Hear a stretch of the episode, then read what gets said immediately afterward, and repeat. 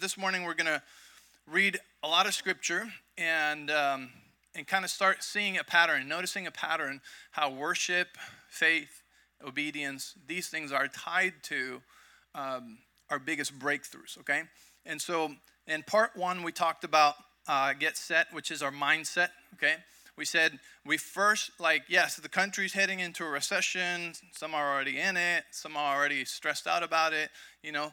But the first thing we said is our mindset. We need to know in our heart that we have the option to not participate in this recession. Okay? We have the option to not participate in this recession. And so i'm opting out. I'm not in it. I'm not participating you know. And um, and when we realize it, is that uh, we have the, the permission to actually expect prosperity instead. And so all, all, the stories and, and, and, and references that, that we have been studying in the last few weeks, you know, is continually reminding us and showing us how God operates in the middle of crisis, storms, recessions, and things of that nature, and actually our opportunities for us to prosper in the midst of it, and not just for our own self gratification, but for the purpose of being light and salt, right?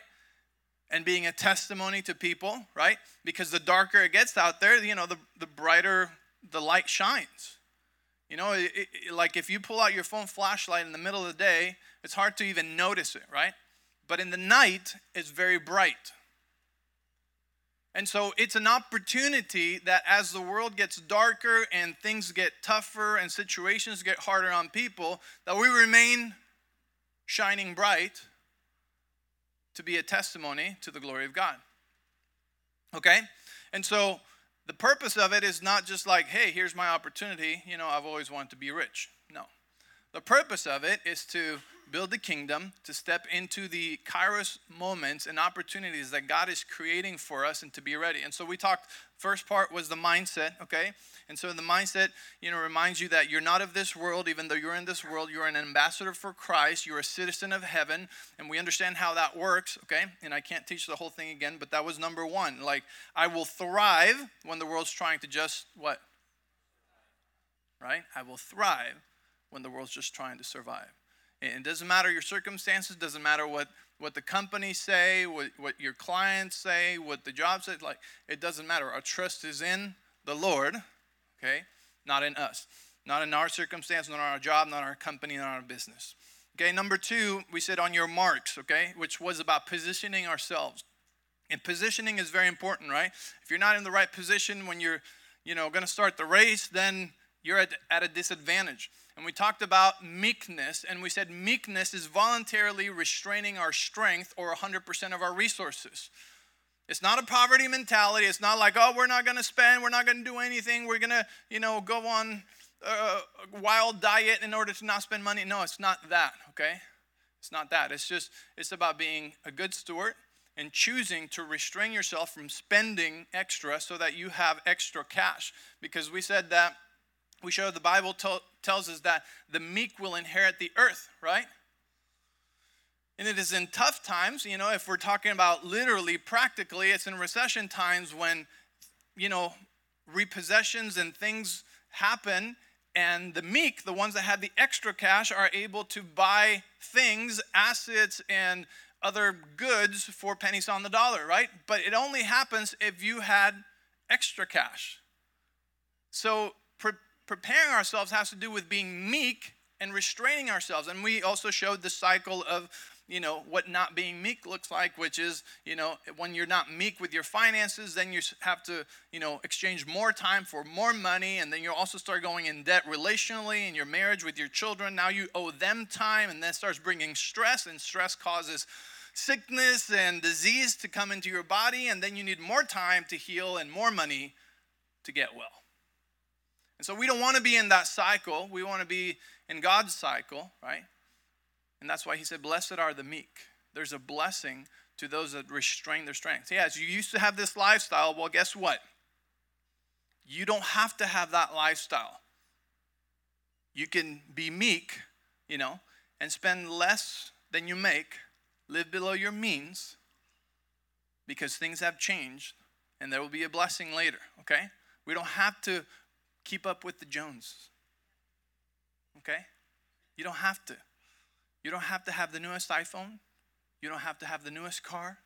You don't have to have the newest house or the biggest house. You don't have to look like anything in order to feel good or be anything. Okay? So if your you know previous financial situation allows you to go on, you know, 10 vacations a year, well, you don't have to go into debt now and spend all your savings to keep up the 10 vacations a year. You can go on two and still survive and be meek. You with me? Okay? If you used to get a new outfit every week, and right now, you know, you're learning about meekness, well, you don't have to get a new outfit every week. I know I'm stepping on some dangerous territory here, you know. But where can you be meek? And I hope that that was a revelation that you got last week and that you already worked out this week, you know, and realize where in my life can I show meekness?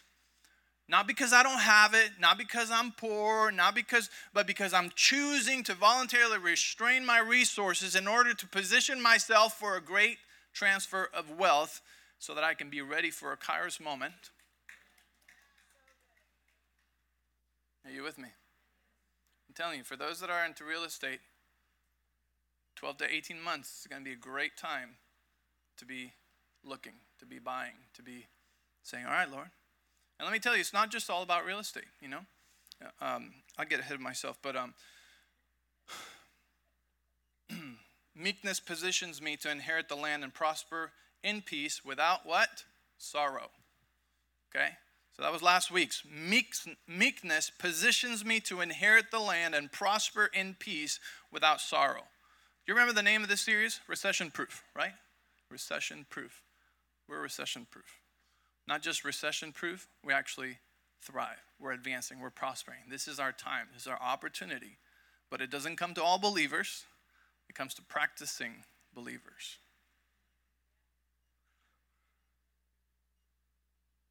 Okay. Sorry. It doesn't come to all believers, it comes to practicing believers. It comes to those that are positioned and that are ready. Okay? And so let's get ready. That's why we first started with our mind and our heart.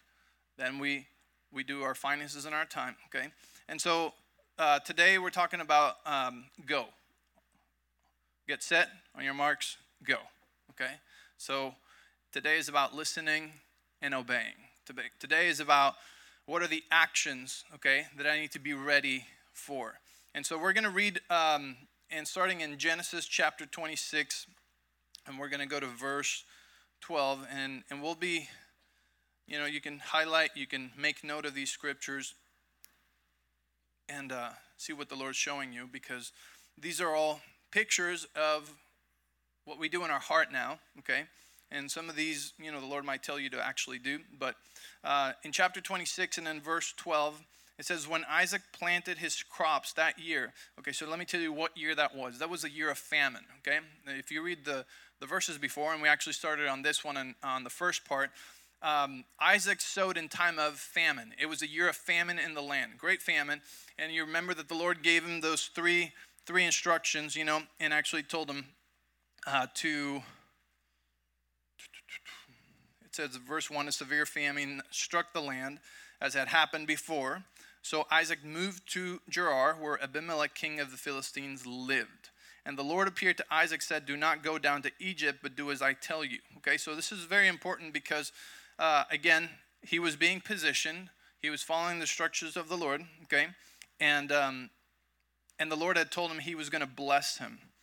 And so when we get to verse 12, now is the verse of action because what the world does most of the time when when famine comes or a recession comes is like they stop the flowing they stop giving and they start hoarding and withholding. Okay? That's that's the world's way of doing it. And it's not that's not being meek okay? It's a mentality okay? Being meek is when you plan you know to withhold your uh, uh, some of your resources for a later purpose, okay? But what the world does is out of fear, not out of preparing and positioning yourself for something great, but out of fear, they become completely selfish, uh, greedy, and uh, and they stop sowing. Okay, so what happened here in verse 12? It says that Isaac planted in, during this time of famine. He planted his crops that year, and he harvested a hundred times more grain than he planted, for the Lord blessed him. And I want to point out the fact that he actually had grain to plant. When in the famine times, a lot of people don't even have grain to plant. So the Lord had blessed him, and he had grain to plant, and he planted in the year of famine, when probably a lot of people weren't planting, a lot of people were reacting out of fear, withholding, right? Uh, but the very thing that you know the Bible tells us in uh, Genesis 8 is that there, um, Genesis 8:22, it says that uh, while the earth remains, seed time, harvest, hot and cold, winter, summer, all those things will not cease. So that's a principle there of sowing and reaping. And so Isaac followed this and he planted even in the time of famine. And because the Lord had blessed them, he reaped and he harvested a hundred times more, a hundredfold that same year. Now that's pretty amazing, right? That same year. That means in the midst of everybody suffering, in the midst, in the midst of everybody trying to survive, he planted and he harvested a hundred times more. Isn't that amazing? You know why it's amazing? Because God's the same yesterday, today, and forever. And these promises and His word is as true for Isaac as it is for you today. Oh man, you should be a little more excited about that. In the same year, he reaped a hundredfold. And then if we continue reading, it says, verse 13, he became very rich, a very rich man, and his wealth continued to grow. He acquired so many flocks of sheep and goats, herds of cattle, and servants that the Philistines became jealous of him. Imagine having, like, come on, there's one excited here about that. Right? Like, that's for you. Like, do I need to say, Thus says the Lord, and then read this and tell you by name, each of you? Like, do you not know that this book was written for you? These are your promises but they're in the Old Testament. Yeah, you know, like the blessing of Abraham is for us as well. Is Abraham, Isaac, Jacob, Joseph, Jesus, and me, and you. In Christ Jesus, we've been grafted into the family and we've received the same inheritance, okay, the same access for it, and even better because it's without the curse. Because we were, see, okay, I won't get into that actually.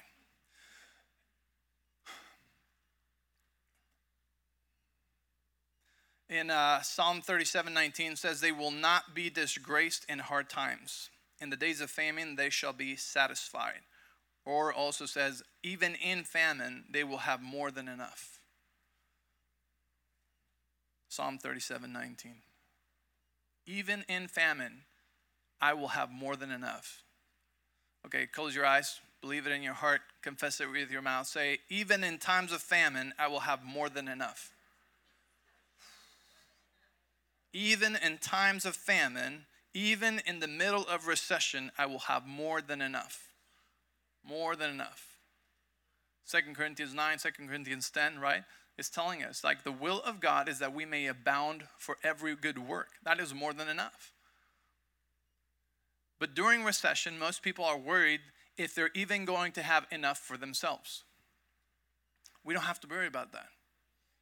We don't have to worry about that we're actually going to be the ones collecting. See, in, in this part right here in verse 13, where he says that, you know, he continued to grow in wealth, and then verse 14, he acquired flocks and sheep, it sounds just as the time when Joseph, which we read last week, Joseph was collecting everything from the land of Egypt because he had followed the meekness plan, and now everybody was exchanging everything for the grain for food, right?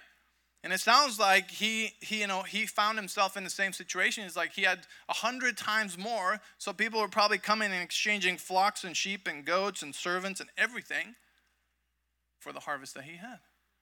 And this is again not in the Bible. This is my imagination is what I'm speculating because it's kind of like the same story as as it happened before. So I want to clarify that. Okay. So you never stop sowing. Say with me, you never stop sowing. Okay because that principle continues to work in famine and out of famine. Like it doesn't matter when it is. Like we don't stop sowing. Exodus. Let's go to uh, the book of Exodus, chapter twelve.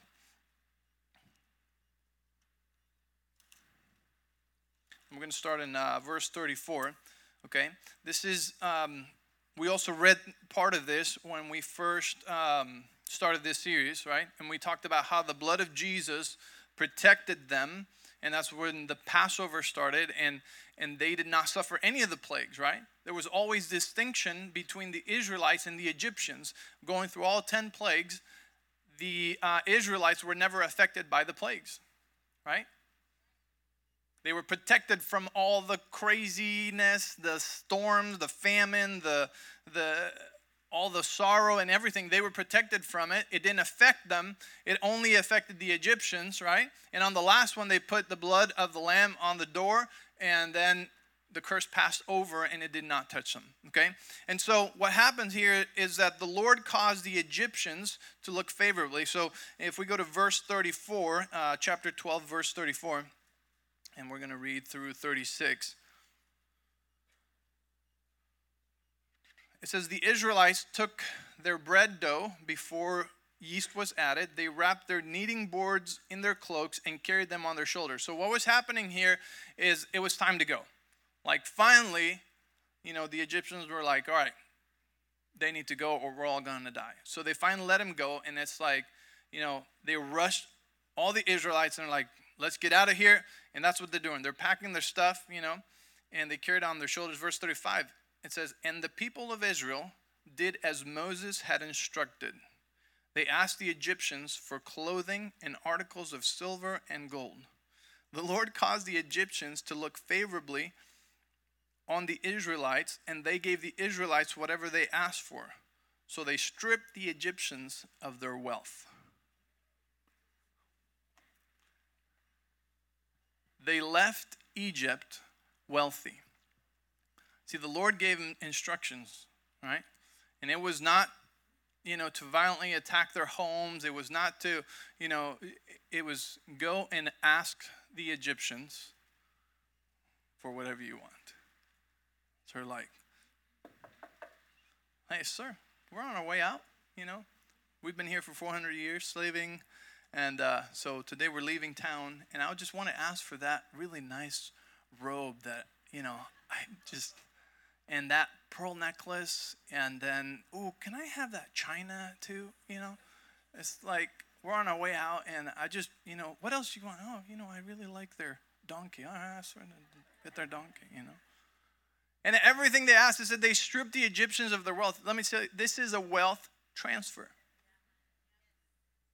This is a wealth transfer, and it happened when they followed the directions of the Lord. They were protected by obeying the directions of the Lord, right? And now they didn't have to fight. They just knocked on the door. They, they asked. It's like, how much can you take? All right, yeah. And uh, you know that safe you have in the back? Can you open that for me? Let's see, is there, is there anything you like in there, honey? Yeah, yeah, yeah. you guys, this is a crazy wealth transfer. And wanted to happen, it happened when they obeyed the Lord. And he, he gave them favor. See, the favor of the Lord makes things feel easy. I want to be careful when I say easy because it offends people sometimes because, because some people have worked really, really hard for what they have and what they've earned. And you know what? That's, that's good and that's okay. But most of that, you earned it. How much of that did God, you know, give you with favor? And so when you when you know that everything you have has been a blessing of the Lord, you you take no pride in saying, "Oh, I earned this. That was not easy. That was really really hard." I warned you that some people might, might feel a little offended by this statement, but, but this is what happened. Like the Israel, I want you to see this. The Israelites had nothing to brag about here. The Israelites had nothing to brag about. They just obeyed the Lord and they knocked on the doors, and the Lord caused the Egyptians to see them with favor and to give them all their wealth. That's a wealth transfer. That's not even a battle. And so when the Lord is leading us with his favor, we can expect that it will not cost us because you remember how we read scripture last week and it said, you know, the blessing of the Lord makes one rich and adds no sorrow with it in Proverbs? Right? Adds no sorrow with it. It means we don't have to lose our lives, our family, our marriages, our relationships. We don't have to lose our health over it because the Lord wants to give it to us. But a lot of times we are impatient and we want to do things our way and we don't learn the ways of God. And then we add sorrow to the what we think it's a blessing. And I'm not against working hard. I'm not against school. Please don't misunderstand me. That's not what I'm saying. Okay? We need to work hard, but but you know that you can work hard and live in rest at the same time? And you can also do nothing and be stressed out all the time. Because rest is the position of the heart. Rest has to do with our thoughts and our mind. Rest has to do if we're abiding in love and in faith or we're abiding in fear and in stress and foreboding. Are you with me? Okay, and so the Egyptians looked favorably over the Israelites because the Lord caused that favor. Okay, I want the Lord to cause that favor in my life. You know, I, I see this. I, I see us not, not receiving one building, but many buildings. You know, and and I also see like the favor of the Lord. Like many times I'll, I'll look at a you know a building or something, and and it's just like, man, it feels like we could make it happen where we would strive so much we would strive so hard we would it would be so stressful you know to make that happen and that's when you know you're like mm, if it was god he would lead us with favor and so i don't want to cause an ishmael in our lives or in my life right by s- skipping ahead and trying to make something happen on my own and so i want to wait for the lord to say go do this because this is where I'm blessing. a lot of times we want the Lord to bless what we're doing, but I think I'd rather be doing what the Lord is blessing. And there's a difference. There's a difference. Lord, what are you doing? And and it takes patience because many times we want it now. We want to know now. What the Lord is calling us. Remember, everything that God wants to do for us is an invitation to know Him closer, is an invitation to an encounter.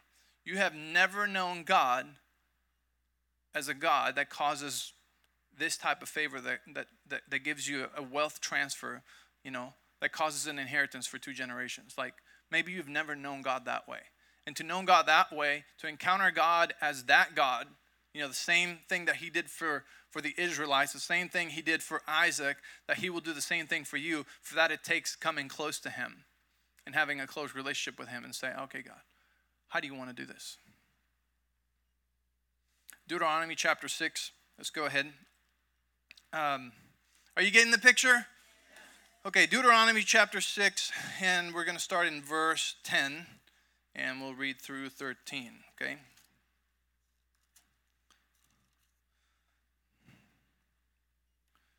It says, The Lord your God will soon bring you into, a land, into the land that he swore to give you when he made a vow to your ancestors, Abraham, Isaac, and Jacob. It is a land with large, prosperous cities that you did not build. Okay? Cities you didn't build. Um, verse 11 The houses will be richly stocked with goods you did not produce. Okay? You will draw water from cisterns you did not dig, and you will eat from vineyards and olive trees you did not plant when you have eaten your fill in this land. Be careful, verse 12. Say with me, be careful.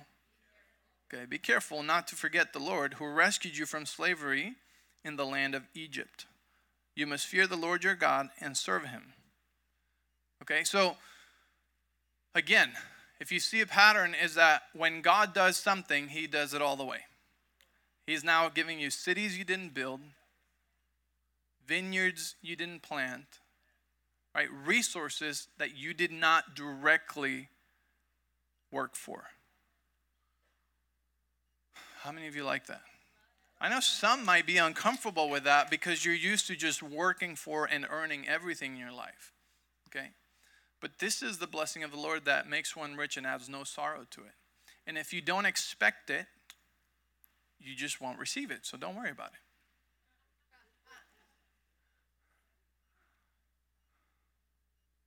I need to learn to be comfortable with cities I didn't build and eating from vineyards I didn't plant. And the, and the picture that a lot of people get is laziness. I'm like, great, I don't have to do anything. That's not what we're saying again. That is not what the Lord is saying here. This has to do with faith and obedience. And it takes trust and it takes patience. But overall, the point is that it takes a relationship with God that is close enough for you to hear the whisper of His instructions for you. Many people just want it like a jackpot. Ching, ching, God. Yeah. It's not that way. He's not a machine, He's a person, He's a father. He wants a relationship. You can't separate the blessing from the one that blesses you.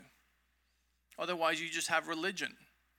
And you're operating under that just, I just want the instructions. Just tell me what to do. Where do I? Do I just buy Bitcoin? Do I buy Bitcoin? Okay, great. Thanks. I'll buy Bitcoin.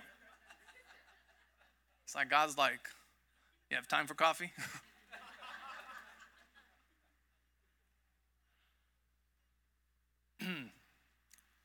so the picture of grace is clear here in the Old Testament. If you notice, this is grace.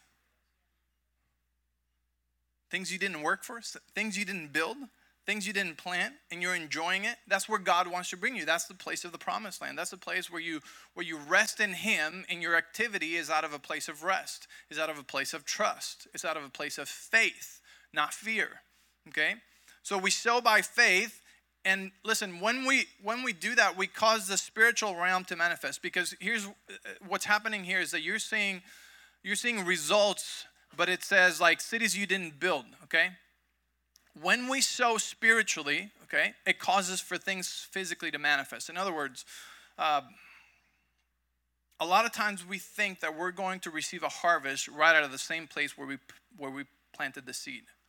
Okay? And that's the difference between Old Testament New Testament. New Testament, we're, we're in, in, a, in a spiritual place, okay? And so when I give my tithe and offering, I am starting off a spiritual cycle that is going to bring into my life a harvest, but I don't know from where. It could be an opportunity, an investment, uh, an inheritance. It could be a job. It could be favor here. It could be different things. And a lot of times we expect that we're going to harvest it right out of the same place where we planted it. And that's not the case because now we're sowing by faith, okay? And we're trusting God that that spiritual seed that we can no longer see, that that tithe, that offering, that seed that we uh, separate ourselves from is now going to produce a result, and we're believing it's going to come from somewhere, but we don't know where. And so it takes faith. So that's why many times we will sow somewhere and reap somewhere else. I'm, I'm going to give you a, a very quick example. Um, as a church, we have an outreach in the food bank, right? And it's grown amazingly. And uh, man, Ronnie, Margarita have done an amazing job. We, we now uh, give uh, food boxes to about 100 families a week, okay? That's amazing. Now, a lot of churches could expect that from those people, they're going to grow their church and they're going to have a direct result from the people that come to help there. Those are the people where we're going to harvest and grow the church from. We've never had that expectation, neither would we try to have that expectation. Because we know that the seeds we sow are spiritual. So we're sowing into people, we're sowing into the community, okay? Where the harvest of souls is going to come from is it's not our job. Do you understand? So then we can sow with no strings attached. Are you following me? In Joshua chapter 24 and verse 11, you know, it, it, it's again, and I just want I want you to see how this happens from generation to generation. It's falling all the way to us. Okay, and so in uh, Joshua 24 and in verse 11, Um, we're going to go 11 through 14. I got to hurry up. It says, When you crossed the Jordan River and came to Jericho, the men of Jericho fought against you, as did the Amorites, the Perizzites, Canaanites, the Hittites, Girgashites, the Hivites, and the Jebusites. But I gave you victory over them. Okay? So who gave us victory? The Lord gives us victory. It says, I sent terror ahead of you to drive out the two kings of the Amorites. It was not your swords or bows that brought you victory. It is not our hard work that brings us victory. Okay? We're just cooperating with him. We're doing our part. We do the natural, he does the supernatural, okay? Because if we don't collaborate with him, then we're stuck to just the natural, just what we can do. And it says, um, verse 13, I gave you land you had not worked on, and I gave you towns you did not build. The towns where you are now living, I gave you vineyards and olive groves for food, though you did not plant them. So fear the Lord and serve him wholeheartedly. Put away forever the idols your ancestors worshipped to when they lived beyond the Euphrates River in Egypt. Serve the Lord alone. And, and if you see again, what's happening is that the Lord does the heavy lifting, they just obey the instructions and they meet supernatural results. Okay? They meet supernatural results. They meet supernatural favor because they just trusted and obey the Lord. And the thing that the Lord keeps saying and repeating is like, just don't forget about me. Just continue to serve me. Just don't forget about me. He wants to be number one in our lives. There's, there's, no, there's no question about that. That's the one thing he wants is to be number one in our hearts. So, will he find hearts that honor him and put him as number one, as a number one voice, as the number one influence, as the number one relationship in their lives, where he can trust the abundance of wealth and finances and resources and favor? Will he find that in your heart?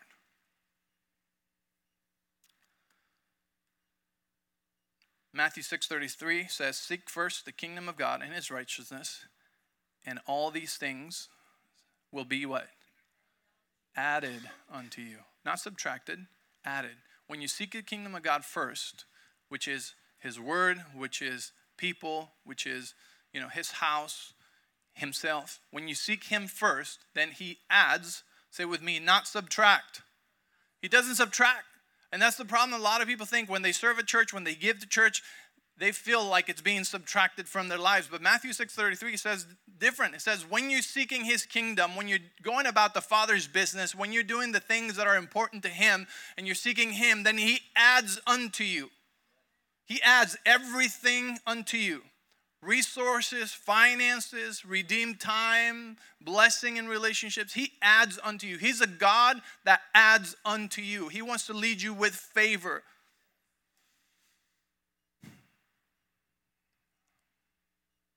He's not the God that subtracts, He's the God that multiplies. So, um, and it says in, uh, well, we know 2 Corinthians 5.22, he made him who knew no sin, he, he, he became sin, who knew no sin, that we might become the righteousness of God. So Matthew 6.33 says, seek his kingdom and his righteousness. Because here's the thing that qualifies you is his righteousness, okay? In the Old Testament, you might have thought like, you know, they really had to do right because there was also a set of curses. Well, we're not under the curse anymore. And that doesn't apply to us. We're the righteousness of God in Christ Jesus. Because by faith we've been made righteous. So that qualifies you for God's promises. That qualifies you, you know, to receive His righteousness, to receive uh, everything added unto you because you are His righteousness. See, a lot of times we feel um, inadequate or like that's just for people that are really, really good. And, and let me tell you, it's not. It's for you because if you believe in Jesus, you've been made the righteousness of God. So you qualify as much as I do and as much as a person that just received Jesus today in their heart. His promises are yes and amen for us. That's why it says Matthew 6:33. He said, "Seek his kingdom and his righteousness." Because his righteousness is, is by faith the righteous qualified, but you're the righteous because you put your faith in Him.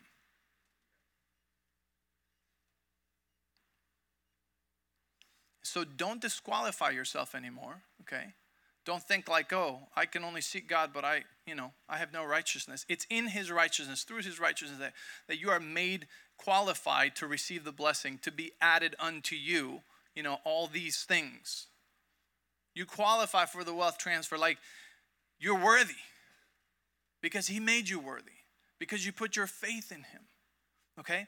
And so, um, you know, for 10 years, I think it was like 2008 to 2018, um, I used to have like, I don't know, probably four different jobs all the time. You know, I had like just doing whatever you need to do to survive, You're doing whatever you need to do, you know, to support the family. You know, our family was growing and, and, and all this stuff. And so, um, I, I told you guys, like, when I was, I think, 13 years old, is when I learned how to tithe. And from that moment on, my income has always increased regardless of my career or my jobs. And I always said this, and you guys know it, I'm not that smart. It's the blessing of the Lord that makes one rich and has no sorrow to it. And when I say I'm rich, I lack nothing. You know, I might not have millions in the bank yet, but I lack nothing. I lack no good thing. I, I, I have my wants, my desires, my needs, and more than enough to be a blessing to others. And that is the will of God for all of us, okay? And again, I can't brag of myself because it's like the like like the Israelites in Egypt.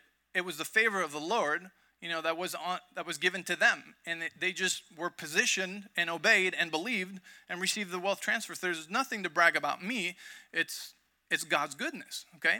And so our life is a testimony of what happens when you believe God and when you just follow His simple principles and His simple instructions. And so in 2008, you know, one of the things I started doing is I started to buy and sell cars. You know, I didn't know anything about cars. I, you know, I didn't know anything about finance or investment or anything like that. I just knew we needed extra income. And the Lord presented the opportunity, and I, I bought a car and fixed it up, and I sold it, and I made, you know, I made a profit. And for those 10 years, that was a large part of, of income. It, you know, it was supplemented with all the other full-time jobs I had. And, um, and then it, um, you know, it, it would provide enough money for us to go on vacations and, and, and different things. Like, it was very, let me say this again, don't get mad at me, it was very easy. It was very easy. Like, it was the favor of God. People around me didn't understand how how I found these cars. How do you do this? You know, how do you do this? And so years later, now I understand, oh, it was the favor of God, you know, like He was blessing that, and I just stepped into doing what He was blessing. And so for, for 10 years, like that was a, a big income, you know, for us, you know, buying and selling vehicles and, and doing that kind of stuff. And so that was a God idea. That was a, a creative idea from God. And where I'm going to is that in times of famine, okay, in times of recession, there's opportunities that maybe weren't there before. And only if we pay attention and listen to the voice of our Father, our Creator, the one that knows all things, we will receive divine revelation from Him to know which is the idea in the thing that He's blessing and He's giving us a secret and a mystery to tap into. And that will be the source of wealth transfer to you. Because it might not be real estate, you know, it, but maybe it's something else. I want to be of the ones that prosper during the times of recession because you know, I told you this, there's always people becoming millionaires while the rest of the world is suffering in a recession. There's a wealth transfer. We saw that in the Bible. It happened with Joseph, you know, in, in Egypt and all the grain.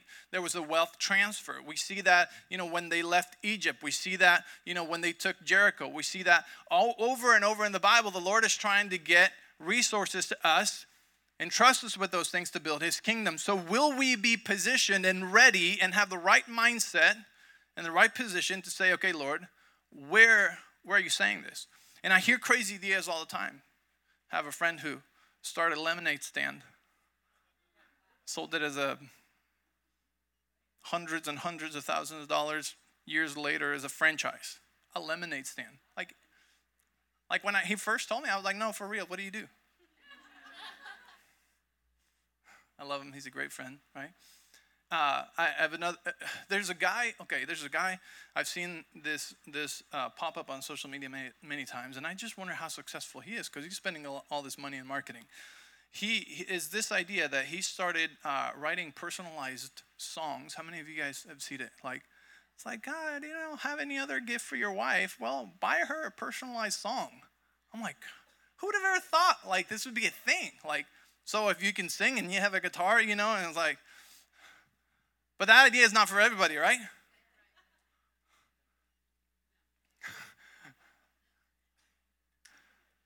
like, what are the ideas that, that God has in store? Because you know that heaven has storehouses. I need another hour. Heaven has storehouses with the solutions to the problems that the whole world has. But only those that are seeking his face and listening to his voice are going to get those mysteries. Because God doesn't hide things from us to keep them from us, He hides things for us so that we could seek Him. Because they're way too valuable. Do you know the guy that uh, invented UV light that kills germs? You know that he got that idea from God? He got that idea from God. He, he, he was like, he got this frequency. The Lord gave him a number. And then he went and asked his teacher, Hey, can we dial light into a certain frequency? And he's like, Yeah. He showed him how to do it. And then he observed uh, germs under a microscope uh, alive and then put him under this frequency of light, which is what we know as UV light. And then after going through it, they were dead. It's an idea that came from God. When you, when you spend time with Him in the secret place, He will reveal the mysteries to you that you need for the idea for the next season. I'm going to tell you one last one.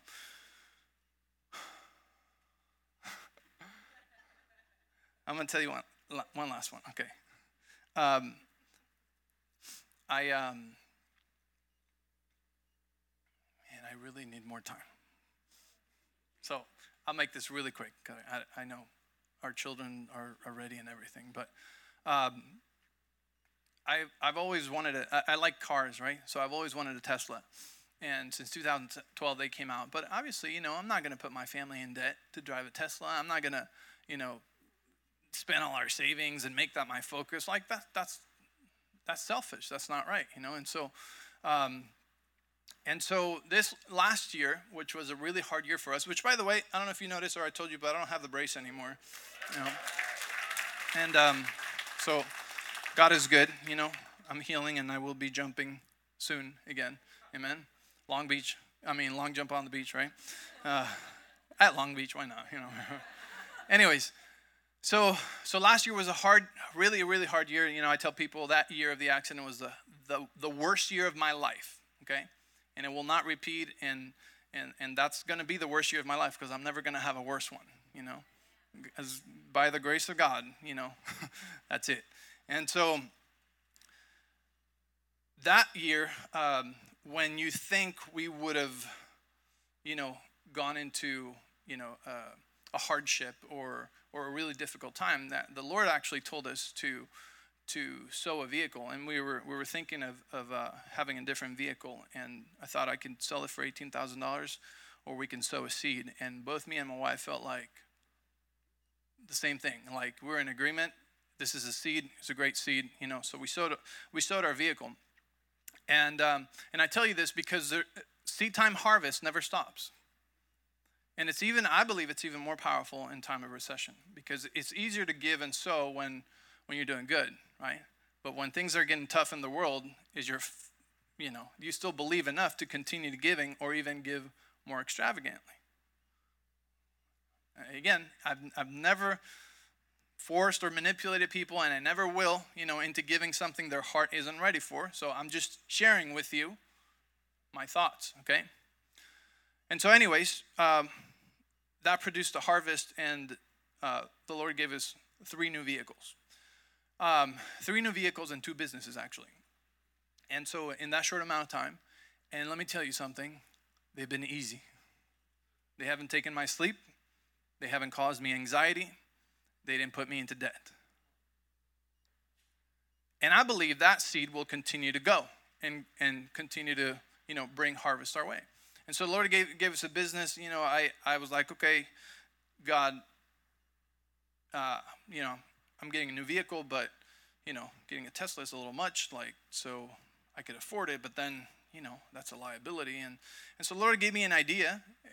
I didn't invent this. I just tapped into something that already existed, right? And I figured, you know, if I um, if I rent my car out for a few days a month, it'll pay for itself. And then I thought, well, what will I do without a car for seven, ten days a month, you know? And so, um, so I thought, well, I'll just buy two, you know. And so I bought two cars. I bought two Teslas, you know. And don't be mad at me, you know.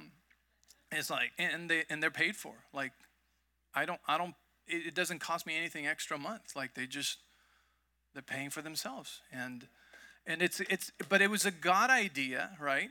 And it came out of a after a seed, right? And I believe it'll continue to yield fruit and harvest in our lives. And so God wants to give us the ideas. You know, maybe it's cars, or maybe it's real estate, or maybe it's a product, or maybe it's a service, or maybe it's it's something. But God has these ideas, and so in a time of recession, yes, we we change our mindset. We're going to thrive, right? But then I also have to position myself and be meek with my finances, so that I'm not being wasteful or you know, eh, and be ready because blessed are the meek and they'll inherit the land. So I want to position myself, but then I also need to pay attention and spend time with God, the one that has the mysteries and the solutions of heaven for the problems of earth, and say, God, will you trust me with heaven's solutions for earthly problems?